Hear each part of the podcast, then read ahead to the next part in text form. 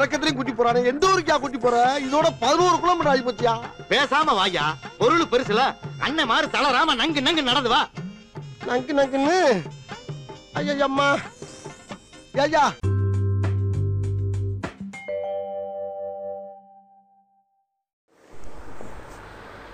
வணக்கம் மக்களே. இது உங்கள் நவீன மிஷின் பாட்காஸ்ட் சீசன். அந்த கர்மத்தை எதுக்கு சொல்லிக்கிட்டு? ஸோ வெகு சில நாட்களாக நான் பாட்காஸ்ட் போடவில்லை. ஏனால் வந்து என்னோடய ஒரு ப்ராஜெக்ட் எடிட்டிங் ப்ராஜெக்ட் ஒன்று இருந்தது. அதில் கொஞ்சம் பிஸி ஆகிட்டேன் டேரக்டர் நான் எல்லோரும் உட்காந்து அந்த ஒர்க் தான் ஃபுல்லாக போயிட்டு இருந்தது அது போக இன்னொரு ஃபேஷன் டாக்குமெண்ட்ரி அந்த மாதிரி பண்ணுறதுக்கான ஆப்பர்ச்சுனிட்டிஸ்லாம் கிடைக்கிது. ஸோ பரவாயில்ல. ஒரு லாக்டவுனுக்கு அப்புறம் இப்போ கொஞ்சம் லைஃப் கொஞ்சம் ஸ்டார்ட் ஆகி போகிற மாதிரி இருக்குது இந்த தாய்லி குறுக்க இந்த கௌசிக்கு வந்தாங்கிற மாதிரி இந்த கொரோனா வராமல் இருந்தால் சரி. என்ன தான் லைஃப் கொஞ்சம் சந்தோஷமாக போகிற மாதிரி இருந்தாலும் நம்மளை சுற்றி நடக்கிற விஷயங்கள் வந்து நம்மளை அந்த சந்தோஷத்தை முழுசாக அனுபவிக்க மா முடிய மாட்டேங்குது. ரொம்ப சமூக அக்கறை சமூக பொறுப்பு அப்படிங்கிறது எந்த அளவுக்கு இருக்குன்னு தெரில ஏன்னா நம் இன்டர்நெட்டில் வந்து சமூக நீதி அப்புறம் சுற்றி நடக்கிற பிரச்சனை பேசுகிறவங்களுக்கோட பேசிக்கு அடிப்படை என்னென்னா என்னால் போய் அதை எதுவும் பண்ண முடியல. எனக்கு அது ஃப்ரஸ்ட்ரேஷனாக இருக்குது ஆனால் எனக்கு எனக்கு எங்கேயாவது அதை எக்ஸ்ப்ரெஸ் பண்ணும் போல் இருக்குது அப்படின்னு நம்மளால் முடிஞ்ச அளவுக்கு எங்கெங்கே எக்ஸ்ப்ரெஸ் பண்ண முடியுமோ அந்த மாதிரி எக்ஸ்ப்ரெஸ் பண்ணுறோம் அந்த மாதிரி வந்து இப்போ ரீசெண்டாக தாலிபானோட இது உண்மையிலே வந்து பார்த்தீங்கன்னா எனக்கு அந்த ஃப்ளைட்லேருந்து ஃப்ளைட் டயரை பிடிச்சிட்டு கீழே போய் விழுந்ததெல்லாம் எனக்கு ரொம்ப ஒரு மாதிரி டிஸ்டர்பிங்காக இருந்தது எனக்கு. இன்ஃபேக்ட் வந்து அந்த இடத்துல அட்டாக் நடந்தது. அதெல்லாம் தாண்டி எப்படி ஒரு மனுஷனால் ஒரு ஃப்ளைட்டு டேக் ஆஃப் ஆகும்போது உங்களால் பக்கத்தில் நிற்க கூட முடியாது. ஆனால் அந்த மாதிரி ஒரு சுச்சுவேஷனில் ரெக்கையில் போய் உட்காந்துட்டு மேலே பறந்து இந்த நாட்டை விட்டு எப்படியாவது தப்பிச்சு ஓடி போயிடலாம் அப்படின்னு ஒரு மனுஷன் யோசிச்சிருக்கானா அப்புறம் அவன் நாடு எவ்வளோ மோசமாக இருந்திருக்குங்கிறத என்னால் அங்கே ஃபீல் பண்ண முடிஞ்சுது. ஏன்னா எந்த ஒரு பிரச்சனை நடந்தாலும் ஒரு ஆர்டிஸ்ட்டோட பிரச்சனை என்னென்னா எது எங்கே நடந்தாலும் ஐயோ நமக்கு நடந்தால் என்ன ஆகும்? நம்ம ஊரில் நடந்தால் எப்படி இருக்கும் தான் நம்ம மைண்டு முதல்ல கற்பனை பண்ண ஆரம்பிக்கும்.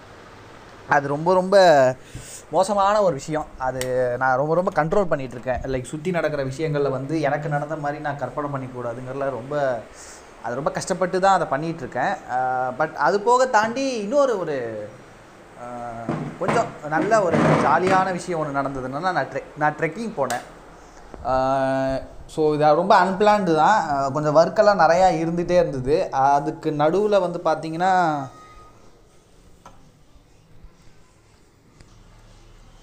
அதுக்கு நடுவில் பார்த்தீங்கன்னா என் ஃப்ரெண்டு ஒருத்தர் தான் வந்து சரி வாங்க ப்ரோ ஒரு ஆஃபர் ஒன்று இருக்குது. ஒரு ஒருத்தவங்க ட்ரெக்கிங் கூப்பிட்டு போகிறாங்க தௌசண்ட் டூ ஹண்ட்ரட் தான் சார்ஜ் ஆகுதுன்னொடனே எனக்கு பயங்கர குஷி ஆயிடுச்சு. தௌசண்ட் டூ ஹண்ட்ரடுக்கே கூப்பிட்டு போகிறாங்களா ஏன்னா அது வந்து கொஞ்சம் மும்பையிலேருந்து கிட்டத்தட்ட ஒரு சிக்ஸ் ஹவர்ஸ் ட்ராவலு பஸ்ஸில் நீங்கள் அப் அண்ட் டவுன் போனாலே கிட்டத்தட்ட த்ரீ தௌசண்ட் ருபீஸ் ஆகும். பட் தௌசண்ட் டூ ஹண்ட்ரடுக்கு பிரேக்ஃபாஸ்ட் லஞ்சு ப்ளஸ் வந்து இதுக்கெலாம் கூப்பிட்டு போகிறாங்க அதெல்லாம் சொல்லியிருந்தாங்க.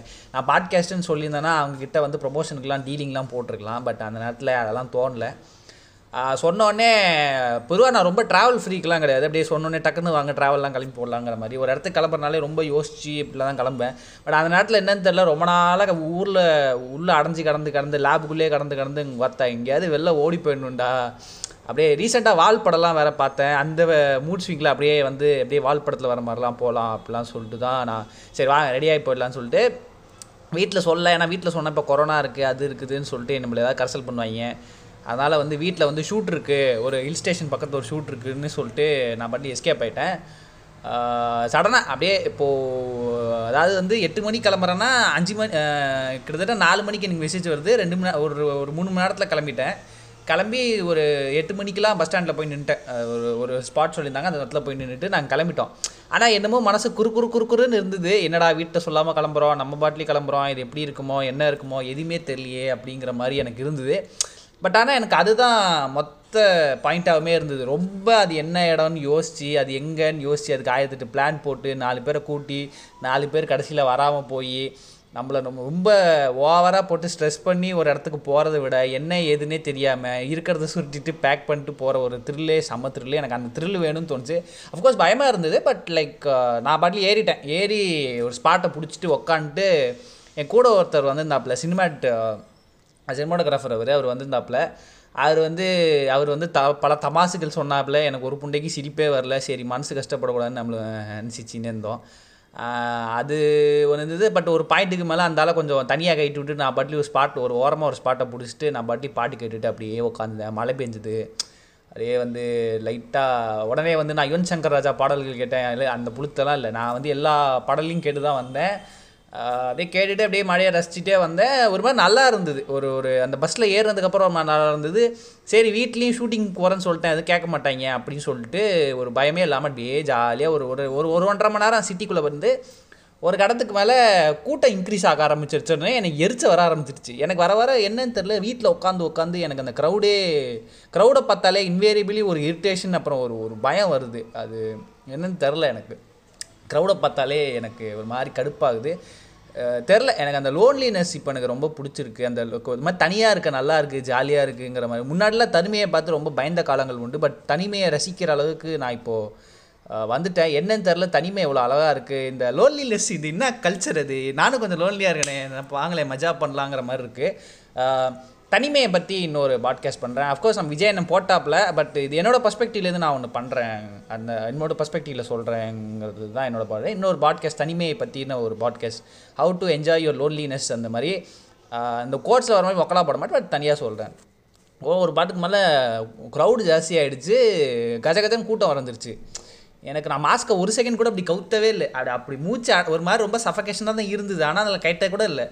எதுக்கு டூர் போகிறங்கிற பேர் வழிக்கு கொரோனா வாங்கிட்டு வருவானேங்கிற மாதிரி கூ- அப்புறம் என்ன ஆகிடுச்சு இடம் ஃபுல்லாகிடுச்சு பட் இவனுங்க வடக்கனுங்கெல்லாம் வந்து ஒரு க்ரௌடுக்கு சி அவனுங்க ஒரு சில ஃப்ரெண்ட்ஸ்லாம் ஃப்ரண்ட்டில் ஒரு சில கேங்லாம் பின்னாடி இருக்கிற மாதிரி. ஃபஸ்ட்டு ஆக்சுவலி வந்து கொஞ்சம் பொலைட்டாக கேட்டானுங்க. இந்த மாதிரி வந்து ப்ரோ கொஞ்சம் மாறிக்குவீங்களா? இல்லை ப்ரோ எனக்கு இங்கே பிடிச்சிருக்கு செட்டில் ஆகிட்டுன்னு ஆனால் என்னால் குறுகுறுன்னு பார்த்துக்கிட்டே இருந்தானுங்க. எனக்கு ரொம்ப ஒரு மாதிரி டிஸ்டர்பன்ஸாக இருந்தது. என்னடா வந்து உட்காந்துட்டு நிம்மதியாக பாட்டு கூட கேட்க முடியல. இவனுங்களே ஏதோ பேசிச்சுன்னு காணுங்க கடுப்பு புண்டையாக இருந்தது. ஒரு கட்டத்துக்கு மேலே ப்ரோ உங்கள் ஃப்ரெண்டே வர சொல்லுங்கள் நான் ஃப்ரெண்டில் போய் உட்காந்துக்கிறேன். எனக்கு விண்டோ சீட் மட்டும் கொடுத்துருங்க போதும்னு. விண்டோ சீட் தானே வேணும் உங்களுக்கு தரோம் ப்ரோன்னு ஃப்ரெண்டில் போய் பா இந்த இவனுங்களை இவனுங்க தொலைகி நான் அங்கேயே போய் உட்காந்துப்பேன்னு சொல்லிட்டு அஃப்கோர்ஸ் என்ன ஒன்றும் இதெல்லாம் பண்ணல பட் அது அவனுங்க ஏதோ குறு குறுன்னு பார்த்துட்டே இருந்தானுங்க. சரி எதுக்கு அவனுங்க ஃப்ரெண்ட்ஸாக ஜாலியாக என்ஜாய் பண்ண வந்தானுங்க? நம்ம தனியாக தானே உட்காந்துருக்கோம்னு சொல்லிட்டு என் ஃப்ரெண்டு அவங்களோட சேர்த்து விட்டுட்டு நான் போய் ஃப்ரெண்டில் உட்காந்துட்டேன். ஃப்ரெண்டில் உட்காந்து அப்படியே ஜாலியாக பாட்டு கேட்டுகிட்டே இருந்தேன். என்னன்னா கொஞ்சம் பயம் இருந்துகிட்டே இருந்தது. ஐயோ ஃபோனில் சார்ஜ் போயிடுமோ சார்ஜ் போயிடுமோன்னு பவர் பேங்க் வச்சுருந்தாலும் ஒரு சின்ன பயம் இருந்தது. அப்பப்போ பாட்டு கேட்டுகிட்டே இருந்தேன். பாதி நேரத்துக்கு வே மேலே பார்த்தீங்கன்னா எனக்கு அந்த ஃபோனை ஆஃப் பண்ணணும் சார்ஜ் வச்சுட்டு படுக்கலாம். ஆனால் என்னமோ தெரில பாட்டு கேட்கலாம் பாட்டு கேட்கலாம் அப்படின்னு தான் தோணிகிட்டே இருந்தது. இன்ஃபேக்ட் பாட் பொதுவாக பார்த்தீங்கன்னா இப்போ தான் தனியாக நிறையா பாட்காஸ்ட் கேட்டேன். அப்போ எனக்கு பாட்காஸ்ட் கேட்க கூட தோணல. சரி பால் கேட்டுக்கிட்டே உட்காந்துக்கிட்டே இருக்கலாம்னுங்கிற மாதிரி தான் இருந்தது. பட் ஓகே ஒரு இடத்துக்கு மேலே எனக்கு அந்த கண் இழுக்க ஆரம்பிச்சுன்னு படுத்து தூங்கிட்டேன். நல்லா தூங்கினேன். ஒரு இடத்துக்கு மேலே நிறுத்தினானுங்க நான் நிறுத்தி எழிஞ்சு இப்படி பார்க்குற ஏதோ மலை உச்சி கீழே நிற்கிது வண்டி. ஐயோ என்ன அதுக்குள்ளே இவ்வளோ ஸ்பாட் வண்டிங்க கரெக்டாக வண்டி வந்து ஒரு இடத்துல டேர்ன் பண்ணுறது நிறுத்திட்டு இருக்காங்க. கீழே இறங்கி பார்த்தா டெப்த்து அதுவும் பொதுவாகவே எனக்கு சின்ன வயசில் ஒரு தடவை மூணார் போகும்போது லைக் ஒரு பஸ் ட்ராவலில் போகும்போது வண்டி லைட்டாக சறுக்குச்சு ஆக்சுவலி ஒரு இதில். அப்போது நான் கீழே இறங்கிட்டு வந்து நிறைய பேர் பேசிகிட்டு இருந்தாங்க. வண்டி ஸ்லிப்பாக இருந்தால் வண்டி மொத்தமாக கவுந்திருக்கும். எல்லாருமே போயிருக்க வேண்டியதானே அப்போலேருந்தே எனக்கு இந்த ஹில் ஸ்டேஷனில் பஸ்ஸில் போகிறதோ இல்லை காரில் போகிறனாலே எனக்கு ஒரு சின்ன ட்ராமா மாதிரி எனக்கு ஒரு பயம் இருந்துக்கிட்டே இருக்கும். எனக்கு இதுலேயுமே இருந்தது பட் ஒரு கடத்துக்கு மேலே எனக்கு அது இல்லை. டிரைவர் நல்லா தான் ஓட்டினாப்புல. சூப்பராக ஓட்டிட்டு ஒரு ரெசார்ட்டில் போய் நிறுத்தினாப்புல. இன்ஃபேக்ட் வந்து பஸ்ஸு ட்ராவல் பண்ணும்போதே இவனுங்க பின்னாடி ஜோக் அடிச்சுக்கிட்டே இருந்தானுங்க. அதுவும் வந்து வடக்கனுங்க ஜோக்கெல்லாம் ரொம்ப மொக்கையாக இருக்கும். இருக்க அவனுங்க ஜோக்குங்கிற பேருக்கு கோவம் வர மாதிரி காமெடி பண்ணிக்கிட்டு இருப்பானுங்க.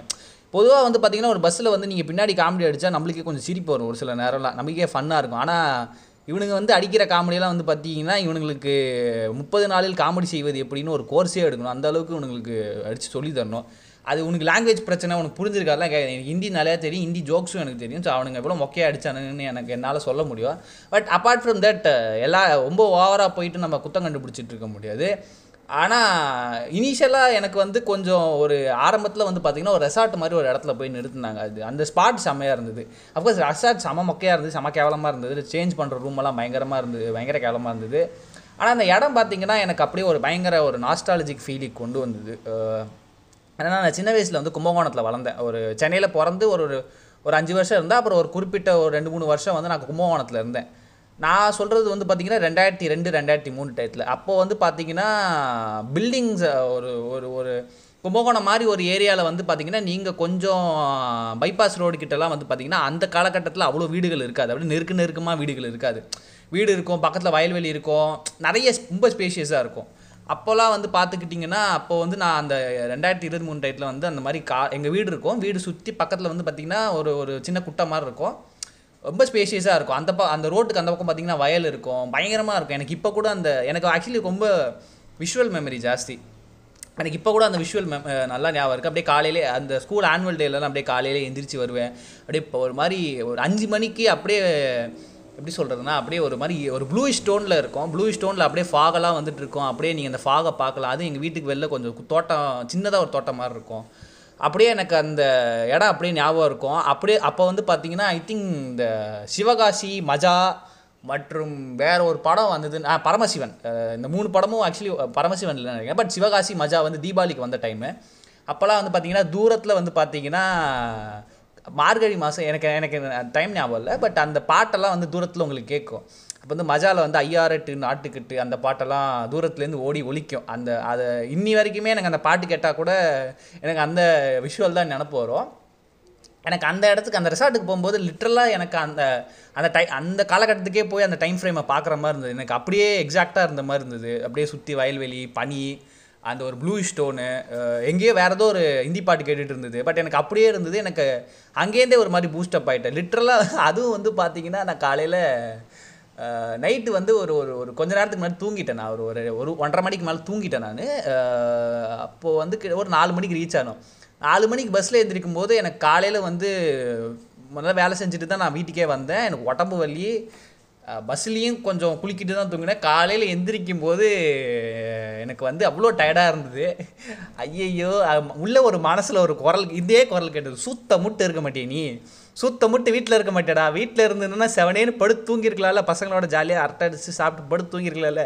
சுத்த முட்டு இருக்க மாட்டியா நீ? எதுக்குடா இங்கே வந்தேனோடனே உண்மையிலே அந்த தூக்க கலக்கம் உடம்பு வலியில் வந்து ஐயோ எதுக்குடா வந்து திருப்பி கூட போக முடியாது நம்மளால். அந்த மாதிரி எனக்கு ஒரு உண்மையில் அந்த நேரத்தில் ஒரு ஒரு ரிக்ரெட் இருந்தது. சின்ன ரிக்ரெட் அது லிட்டரில் சுத்த முட்டு இருக்க மாட்டேங்கிற குரல் எனக்கே கேட்டுச்சு. சரி வந்துட்டோம். கழுதையை வந்துட்டோம்னு சொல்லிட்டு அப்படியே பஸ்லேயே வந்து ஜன்னல் வழியாக மூஞ்சி கழுவிட்டு கீழே இறங்கிட்டேன் ரெசார்ட்டெல்லாம் போகணும் உண்மையிலேயே அந்த ரெசார்ட்டில் இருக்கிற வரைக்கும் எனக்கு ஒரு மாதிரி அவசரப்பட்டு வந்துட்டோமோ நாங்கள் மறந்துது ஏன்னா வந்து இப்போ ரெசா இப்போ இங்கே இந்த ரெசார்ட்டில் தான் நீங்கள் ரெஸ்ட் ரூம்லாம் யூஸ் பண்ணணும். அதுக்கப்புறம் ரெஸ்ட் ரூம் இல்லைன்னாங்க. எனக்கு வேறு பயம். திடீர்னு காலங்காத்தால் ஏந்திரிச்சு டீ ஏதோ குடிச்சிட்டு போகிற வழியில் வைத்த கித்த கலக்குச்சுன்னா எங்கே போகிறது என்ன பண்ணுறதுன்னு ஒன்று கூட போயிடலான்னு வச்சிங்களேன் ரெண்டு வந்ததுன்னா நீங்கள் எங்கே போவீங்க? இதெல்லாம் எனக்கு ஒரு ச- ரொம்ப ஒரு மாதிரி பயமாக இருந்தது. ஐயோ என்ன மாட்டிக்கிட்டோமாடா. அவசரப்பட்டு ட்ரெக்கிங்னு வந்துட்டோமே அப்படிங்கிற மாதிரி இருந்தது. ஆனால் எனக்கு ஓரளவுக்கு அந்த ரெசார்ட்டெல்லாம் விட்டு அந்த நான் சொன்ன மாதிரி அந்த இமேஜ் எல்லாம் பார்க்கும்போது ஆஹா ஆஹா அப்படியே அந்த வாழை வர மாதிரி ஆஹா ஆஹா அந்த மாதிரி குரல்லாம் கேட்டுச்சு. நான் சரி ஓகே இந்த ட்ரிப் இனிய ட்ரிப்பாக இருக்கும் அப்படின்னு நான் நம்பி திருப்பி பஸ்ஸில் ஏறினேன். அங்கேருந்து இன்னொரு டென் கிலோமீட்டர்ஸ் உள்ளே போனாங்க. ஸோ டென் கிலோமீட்டர்ஸ் உள்ளே போகும்போது அந்த ட்ரிப் அந்த ரோடே சூப்பராக இருந்தது. அப்படியே அங்கேருந்து நீங்கள் மலையை பார்க்கலாம். அப்படியே வந்து அந்த பனி பெய்யுறது. மாதிரி அந்த அந்த ட்ரிப் ஒரு மாதிரி நல்லா இருந்தது. பட் ஆனால் எனக்கு என்ன பர்சனல்னா இது எதுவும் ஸ்கூல் எஸ்கர்ஷன் மாதிரி இருந்துருமோனா ரோடெல்லாம் இருக்குது கேட்டெல்லாம் போட்டிருக்காங்க இவங்க ட்ரெக்கிங்கிறாங்க ஏன்னா நான் ட்ரெக்கிங்கை பற்றி கேட்ட விஷயங்கள் வந்து கம்ப்ளீட்லி வேறு. அது வந்து ரேண்டமாக ஒரு ஸ்பாட் இருக்கும் ரேண்டமாக ஒரு மலை இருக்கும். நீங்கள் வந்து அது கவர்னன்ஸ்லாம் அதுக்கு வந்து கவர்னன்ஸ்லாம் பெருசாக இருக்காது. அதை யாரும் பார்த்துட்டுலாம் இருக்க மாட்டாங்க. நீங்கள் மலையேறி போகிற மாதிரி தான். இது கேட்டெல்லாம் போட்டிருக்கு பஸ்ஸில் போகிறோம் எனக்கு ஏதோ ஸ்கூல் எக்ஸ்கர்ஷன் மாதிரி ஆகிடுமோ ஸ்கூல் ட்ரிப்பு மாதிரி ரொம்ப மொக்கையாக இருக்குமோ? ச்சீ எதுக்கு வந்தோங்கிற மாதிரி ஆகிடுமோங்கிற மாதிரி எனக்கு இருந்தது. ஆனால் அந்த நிமிடம் எனக்கு தெரியாது. நான் எவ்வளோ பெரிய விஷயத்த என்ன மாதிரி எக்ஸ்பீரியன்ஸை நான் கெயின் பண்ண போகிறேன் உண்மையிலே ஒரு லைஃப் சேஞ்சிங் எக்ஸ்பீரியன்ஸாக இருக்க போகுதுங்கிறது எனக்கு அந்த நேரத்தில் தெரியாது. அப்புறம் ஒரு ஒரு ஒரு காமன் கேட்டு மாதிரி இருந்தது. அந்த கேட்டுக்குள்ளே போக போகணுன்னு ஜக ஜக ஜக ஜகன்னு கூட்டம். நான் நினச்சிட்டு இருந்தேன் சரி ஓகே நம்ம இங்கே இந்த பஸ்ஸில் இருக்க போகிறாங்க ஆக்சுவலி ரெண்டு பஸ் இருக்குது ரெண்டு ரெண்டு பஸ் தான் வரப்போகிறாங்க போல இருக்கு மினிமம் ஒரு இருபத்தஞ்சு பேர் தான். இருபத்தஞ்சு பேர் தான் போயிட்டு வர போல இருக்குன்னு நினச்சா அங்கே ஏதோ டிவி தடல் ஏதோ எக்ஸிபிஷன் வந்த மாதிரி ஜக ஜக ஜகன்னு கூட்டம். கேட்டெல்லாம் வேற உள்ளே இருக்குது எனக்கு ஒன்றுமே புரியல. என்னடா ட்ரெக்கிங் நானுங்க இவனுங்க இத்தனை பேர் நின்றுனுங்கானுங்க கொரோனா வேற வந்துட போது இவனும் மாஸ்க் வேற போடலை. என்னடா ட்ரெக்கிங்காடா என்னடா அதுன்னொடனே எனக்கு உண்மையிலேயே அந்த நேரத்தில் பயங்கர டிசப்பாயின்மெண்ட் தான். நான் அப்படியே உருன்னு இருந்தேன். என் ஃப்ரெண்டு ஆனால் என் ஃப்ரெண்டு செம்ம எந்தூசியஸ்டிக்காக இருந்தார். ஏன்னா அவன் பிக்சர்லாம் பார்த்துட்டு தான் நான் எந்த பிக்சரும் பார்க்கல. நான் பார்க்கவே வேணாம். டேரெக்டாக வந்துடுறேன்னு சொல்லிட்டு வந்துட்டேன். எல் அவன் ஜெக தான் நான் போடா போடா வெண்ணமானே அப்படின்னு நான் நின்றுட்டு ஐயோ என்னடா இது? நம்மளே பல வருஷ கணக்குக்கு அப்புறம் டூரெல்லாம் வரோம். இப்படி ஆயிடுச்சே அப்படின்னு இதை போய் வெளில நான் எப்படி சொல்கிறதுங்கிற மாதிரி இருந்து லைக் கேட்டில் ஒவ்வொருத்தங்களாக போயிட்டு இருந்தோம். கிட்டத்தட்ட எனக்கு தெரிஞ்சு ஒரு நூ- நான் அந்த கேட்டில் போய் பார்க்கும்போதே கிட்டத்தட்ட ஒரு இரநூறு முந்நூறு பேர் நின்றுட்டு இருந்தாங்க. ஜாஸ்தியாகவே நின்று இருப்பாங்க. ஸோ எல்லோரும் உள்ளே போகிறோம் உள்ளே போயிட்டே இருக்கிறோம். கொஞ்சம் ரெசிடென்ஷியல் ஏரியா மாதிரி தான் இருந்தது. ட்ரெக்கிங் நான் நினச்சேன் அந்த கேட்லேருந்து ட்ரெக்கிங் ஸ்டார்ட் ஆகிடுச்சுன்னா கேட்லேருந்து கொண்டு ஒருத்தவன் ஒருத்தவனா ஒரு பல்லேரோ கார் நிற்கிது அதை உட்காந்து கழுவிட்டு இருக்கான். இன்னொரு இன்னொரு குழந்தை வந்து இது சீரியல் பார்த்துட்டு இருக்கு டிவி வீட்டுக்குள்ளே. இன்னொருத்தன் சைக்கிளில் எப்படி போகிறான் இன்னொருத்தன் இன்னொரு ஒரு ஒரு பாட்டி வந்து பால் குடம் எடுத்துகிட்டு போயிட்டுருக்கு எனக்கு ஒன்றுமே புரியல. ஏன்னா இவ்வளோ தான் ட்ரெக்கிங்கா இதுக்கு பேர் தான் ட்ரெக்கிங்கா இதுக்கு தான் என்னை கூட்டு வந்தீங்களாடா காலங்காத்தால எஞ்சி செவனே நான் வீட்டை படம் தூங்கியிருப்பேனே அப்படிங்கிற மாதிரி இருந்தது. அது ஒரு ஒரு ஒரு ஒரு கிலோமீட்டர் கிட்ட நடந்துட்டோம். ஒரு கிலோமீட்டர் கிட்ட ஒன்றுமே தெரில டயர்டே ஆகலை லிட்ரலாக அந்த ஏன்னா அந்த ஒரு ஃப்ரெஷ் ஏரு அந்த ஒரு நேச்சரு அங்கே இருக்கிற சுத்தமான காற்று உண்மையிலே பாடி டயர்ட் ஆகலை. நான் அது ரொம்ப ஓக்கலாம் ஓ- ஓக்கலாம் இல்லை ஐயோ சுத்தமான காற்று. உண்மையிலே பார்த்தீங்கன்னா பாடி டயர்டே ஆகலை. கிட்டத்தட்ட பார்த்தீங்கன்னா இங்கேருந்து பதினாலு கிலோமீட்டர் நாங்கள் நடக்கணும். நடந்து ஒரு வாட்டர் ஃபாலை ரீச் பண்ணணும். திருப்பி பதினாலு கிலோமீட்டர் நீங்கள் நடந்து வரணும். இல்லை அதுவும் பார்த்தீங்கன்னா பதினாலு கிலோமீட்டர் சாதாரணமாக நடக்கிறதுல ஹெவி ரிஸ்க்கு ஆனால் கிட்டத்தட்ட எனக்கு அந்த பதினாலு கிலோமீட்டர் நடந்து கிட்டத்தட்ட அந்த கேட்டுக்கிட்ட நடக்கும்போது தான் செம tired பாடி அப்படியே அஹ், தோன்றுச்சு எனக்கு. எனக்கு அடுத்த ஸ்டெப்பே எடுத்து முடிக்குவேன் ஆனால் வேறு வழியில் நீங்கள் நடந்தாகணும். இன்னும் சொல்லப்போனால் பேக்கில் வேறு கொஞ்சம் எக்ஸ்ட்ரா பொருள் எடுத்துகிட்டு வந்துட்டேன். பேக் கொஞ்சம் ஹெவி வெயிட்டாக வேறு எடுத்துகிட்டு வந்துட்டேன். அதெல்லாம் நான் பெரிய மிஸ்டேக் பண்ணிட்டேன். பட் நடந்து போயிட்டே இருக்கோம். ஒரு கிலோமீட்டருக்கு மேலே நடந்தால் எனக்கு டயர்டே இல்லை. என்னடா ஒரு கிலோ ஆனால் ஒரு பாயிண்ட்லேதுக்கு அப்புறம் தான் உங்களுக்கு ஆக்சுவலாக அந்த ட்ரெக்கிங்கே ஸ்டார்ட் ஆச்சு. ட்ரெக்கிங் கொஞ்சம் கொஞ்சமாக உங்களுக்கு அந்த வீடெல்லாம் குறைஞ்சிருச்சு. உங்களுக்கு அந்த காட்டுக்குள்ளே நீங்கள் வரீங்க. காடை வே போகிறீங்க அப்படி போயிட்டே இருக்கோம் நாங்கள் ஓகே இதுக்கப்புறம் மஜாவாக இருக்குது போல போல இருக்குது செம ஃபன் தான். மோடு மஜா தான் அப்படிங்கிற மாதிரி இருந்து நடந்துகிட்டே இருக்கோம் நான் வேறு இன்த்துசியாஸ்டிக்காக அப்படியே வந்து ஃபோட்டோலாம் எடுத்துனுக்கிறேன் அப்படியே வாங்க ஃபோட்டோலாம் எடுப்போனோடனே இதில் இன்னொரு பஞ்சாயத்து என்னென்னா அன்றைக்கி வந்து சுதந்திர தினம். ஆகஸ்ட் பதினைந்தாம் தேதி சுதந்திர தினம். ஸோ வந்து அதான் வடக்கணுங்களை பற்றி நம்மளுக்கு தெரியல. வடக்கணுங்களோட தேஷ்பக்தி அவனுங்களுக்கு அவனுங்களுக்கு நேர கால புண்டையே தெரியவே தெரியாது. ஒரு எந்த இடத்துல கத்தணும்? அது வந்து ஒரு ஒரு இந்த இண்டிபெண்டன்ஸோட ஃப்ளாக் எடுத்துகிட்டு வந்துட்டாங்க. ஃப்ளாக் எடுத்துகிட்டு வந்துட்டு எல்லாரும் வந்து இண்டிபெண்டன்ஸ் ஏ பாரத் மாதா ஜி ஜேன்னொடனே எனக்கு அது அது அது ஓகே நான் எனக்கு வந்து பெருசாக தேஷ்பக்தி கிடையாதுனால ஓகே எல்லோரும் கத்தும்போது நம்ம மட்டும் இப்படி ஓவராக ஓக்குத்தனமாக பண்ணக்கூடாதுன்னு சொல்லிட்டு நானும் தே ஹே மார்க் பத்த கீஜே அந்த ஒரு நிமிடம் மட்டும் நான் ஒரு தேசபக்தனாக உணர்ந்து நான் கத்தினேன். அதுக்கப்புறம் வந்து ஓகே சரி ஓகே நம்ம டூருக்கு தானே வந்திருக்கணும். இதுக்கு என்ன இன்னும் இண்டிபெண்டன்ஸ் டே ரிப்பப்ளிக் டேன்னு சொல்லிட்டு நான் அவர் வந்து அதுவும் தொக்கா வந்து நான் சினிமாட்டோகிராஃபி டிபார்ட்மெண்ட்லேருந்து ஒரு ஃப்ரெண்டை கூட்டு போனதுனால அவரை வந்து ஏ இங்கே போஸ்க்கு இங்கே ஃபோட்டோ எடு இங்கே ஃபோட்டோ எடு. அப்படி இப்படின்னு ஃபோட்டோ எடுத்துகிட்டே இருந்தேன். இது கூட பார்த்தீங்கன்னா என் கூட வந்து வடக்க ரீல்ஸ் பண்ணுறவனுங்க டிக்டாக் பண்ணுறவனுங்களாம் வந்து அவனுங்க அந் இதுதான் டைம்னு சொல்லிட்டு பப்ளிசிஸ்லாம் பண்ணுறானுங்க இந்த இன்ஸ்டாகிராம் பேஜுக்கு லைக் பண்ணுங்கள் எல்லாம் சொல்லி இந்த இன்ஸ்டாகிராம் பேஜுக்கு லைக் பண்ணுங்க. கொஞ்சம் விட்டு நினச்சி என் ஃபோனை வாங்கி அவனே லைக் போட்டுருப்பான் போல இருக்கு. நானும் பண்ணுறேன் போ பண்ணுறேன் போன்று சொல்லிட்டு இருந்தேன். எனக்கு வந்து எனக்கு அவன்லாம் கண்ணுக்கே தெரில எனக்கு வந்து வந்திருக்கேன்டா ஜாலியாக நாலு ஃபோட்டோ எடுக்கணும். உண்மையிலேயே இனிஷியலாக ஆரம்பிக்கும் போது ரொம்ப வந்து சொல்கிறது ரொம்ப பொது புத்தித்தனமாக ஃபோட்டோ நிறையா எடுக்கணும் இன்ஸ்டாகிராமில் போடணும். இப்படி தான் நான் யோசிச்சுட்டே வந்தேன். அஹ் அங்கே இருந்து நின்றுடுன்னு இன்ஃபேக்ட் வந்து என் கோஆர்டினேட்லாம் கதாச்சா டே எல்லா இடத்துக்கு போயிட்டா ஒரே போஸ் கொடுக்குற. வேறு போஸாவது தந்து தொலையண்டானோடனே அவர் வந்து ரொம்ப அர்ஜென்ட் பண்ணிக்கிட்டே இருந்தார்.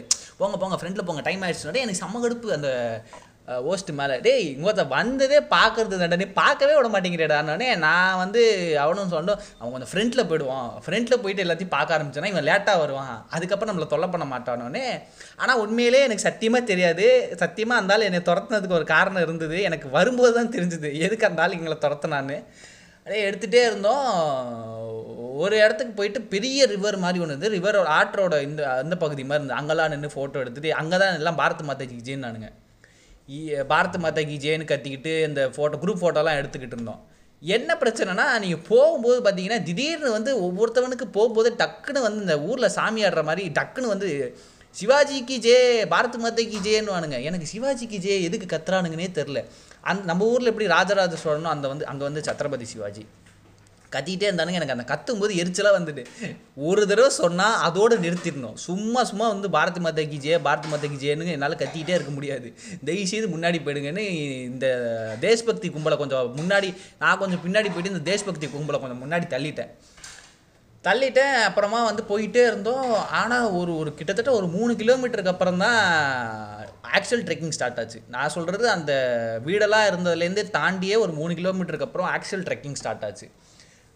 ட்ரெக்கிங் ஆரம்பிச்சது. நாங்கள் பாட்லி போயிட்டே இருக்கோம். அதுக்கு மேலே உங்களால் நார்மல் ரோ அது மாதிரி ரோ ரோடு வந்து ஃப்ளாட்டாக இல்லை.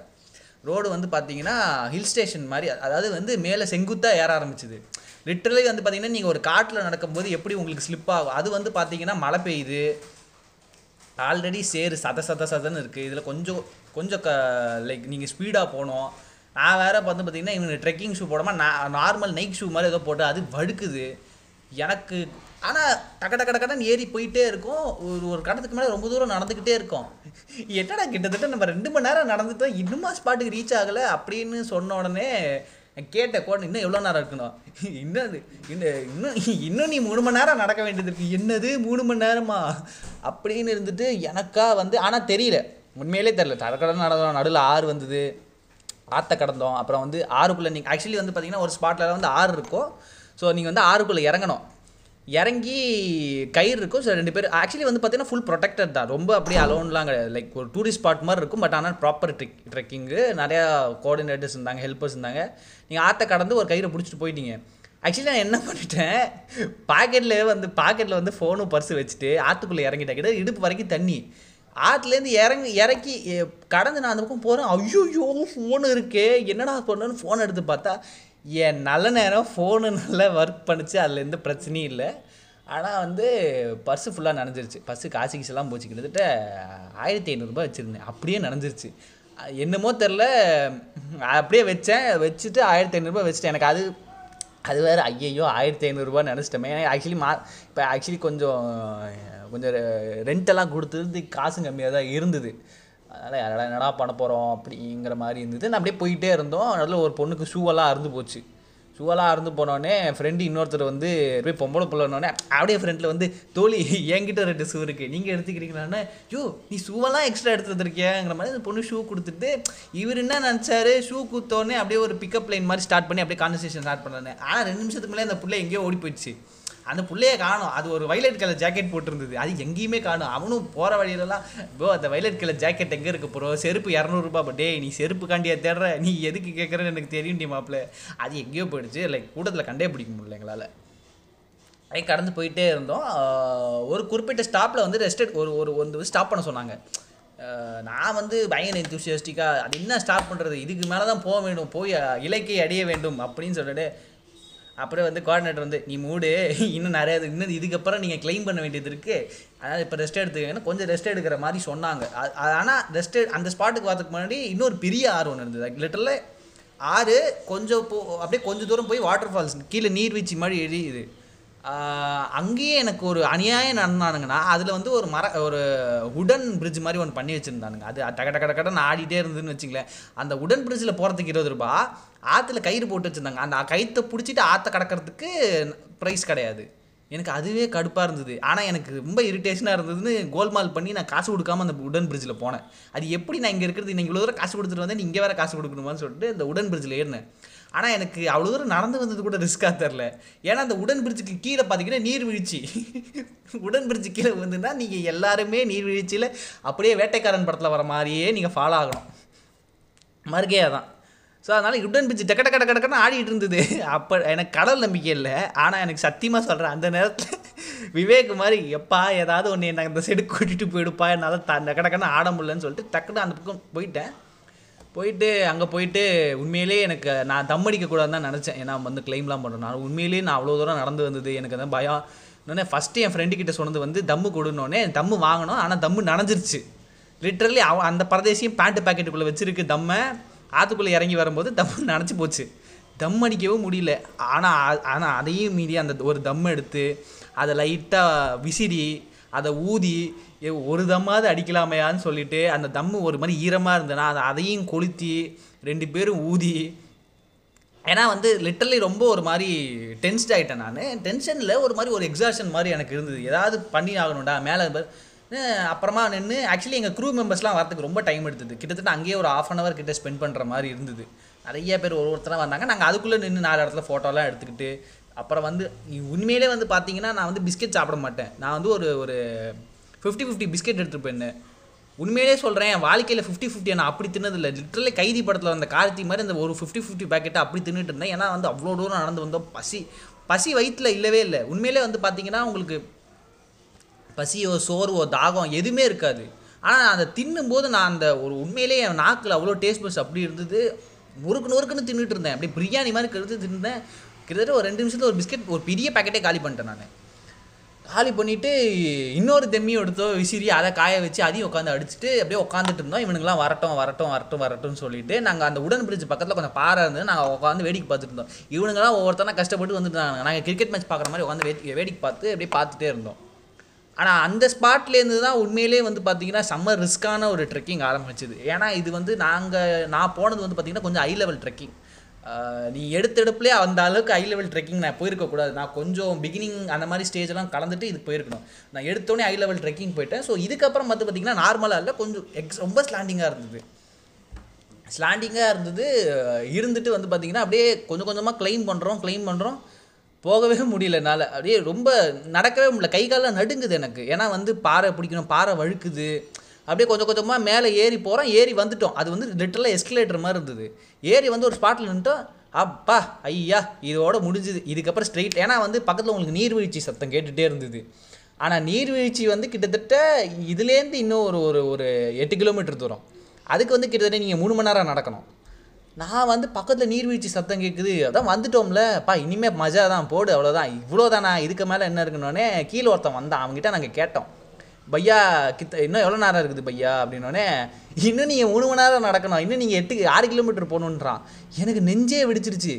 ஏன்னா இதுக்கப்புறம் வரதெல்லாம் பயங்கர ரிஸ்க்கு லைக் கொஞ்சம் ஸ்லிப்பானால் மரணம் கரண தப்புனா மரணங்கிற ரேஞ்சில் இருக்குது அந்த மாதிரி இருக்கும்போது எனக்கு தான் என்ன பண்ணுறது இல்லை திரும்பி ரிட்டர்ன் ஓடிடலாமா ரிட்டர்னும் போக முடியாது. நீங்கள் ஒன்ஸ் வந்துட்டா நீங்கள் திரும்பி அங்கே ரீச் ஆகிட்டு தான் திரும்பி நீங்கள் வரமோ ரீச் ஆகிட்டு இன்னொரு வழியாக வரணும் நீங்கள் அது என்ன பண்ணுறதுன்னு தெரில அப்படியே நின்றுட்டே இருந்தேன். கொஞ்ச நேரம் போகலாமா வேணாமான்னு. இதுக்கப்புறம் என்ன நடந்தது அப்படிங்கிறது வந்து பார்ட் டூவில் வரும். பார்ட் டூ தான் மெயின் ஸ்பீஷிஸே இப்போ இதெல்லாம் நான் சொன்னதெல்லாம் வந்து ஜஸ்ட் ஒரு பிஞ்சு தான். இதுக்கு மேலே என்ன நடந்துங்கிறதெல்லாம் என்னோட அதிநவீத இது அது வந்து ஒரு பார்ட் டூவில் வரும். ஸோ நன்றி. பார்ட் டூ வெகு விரைவில் வரும். கேளுங்க கேட்டுக்கிட்டே இருங்க. நன்றி.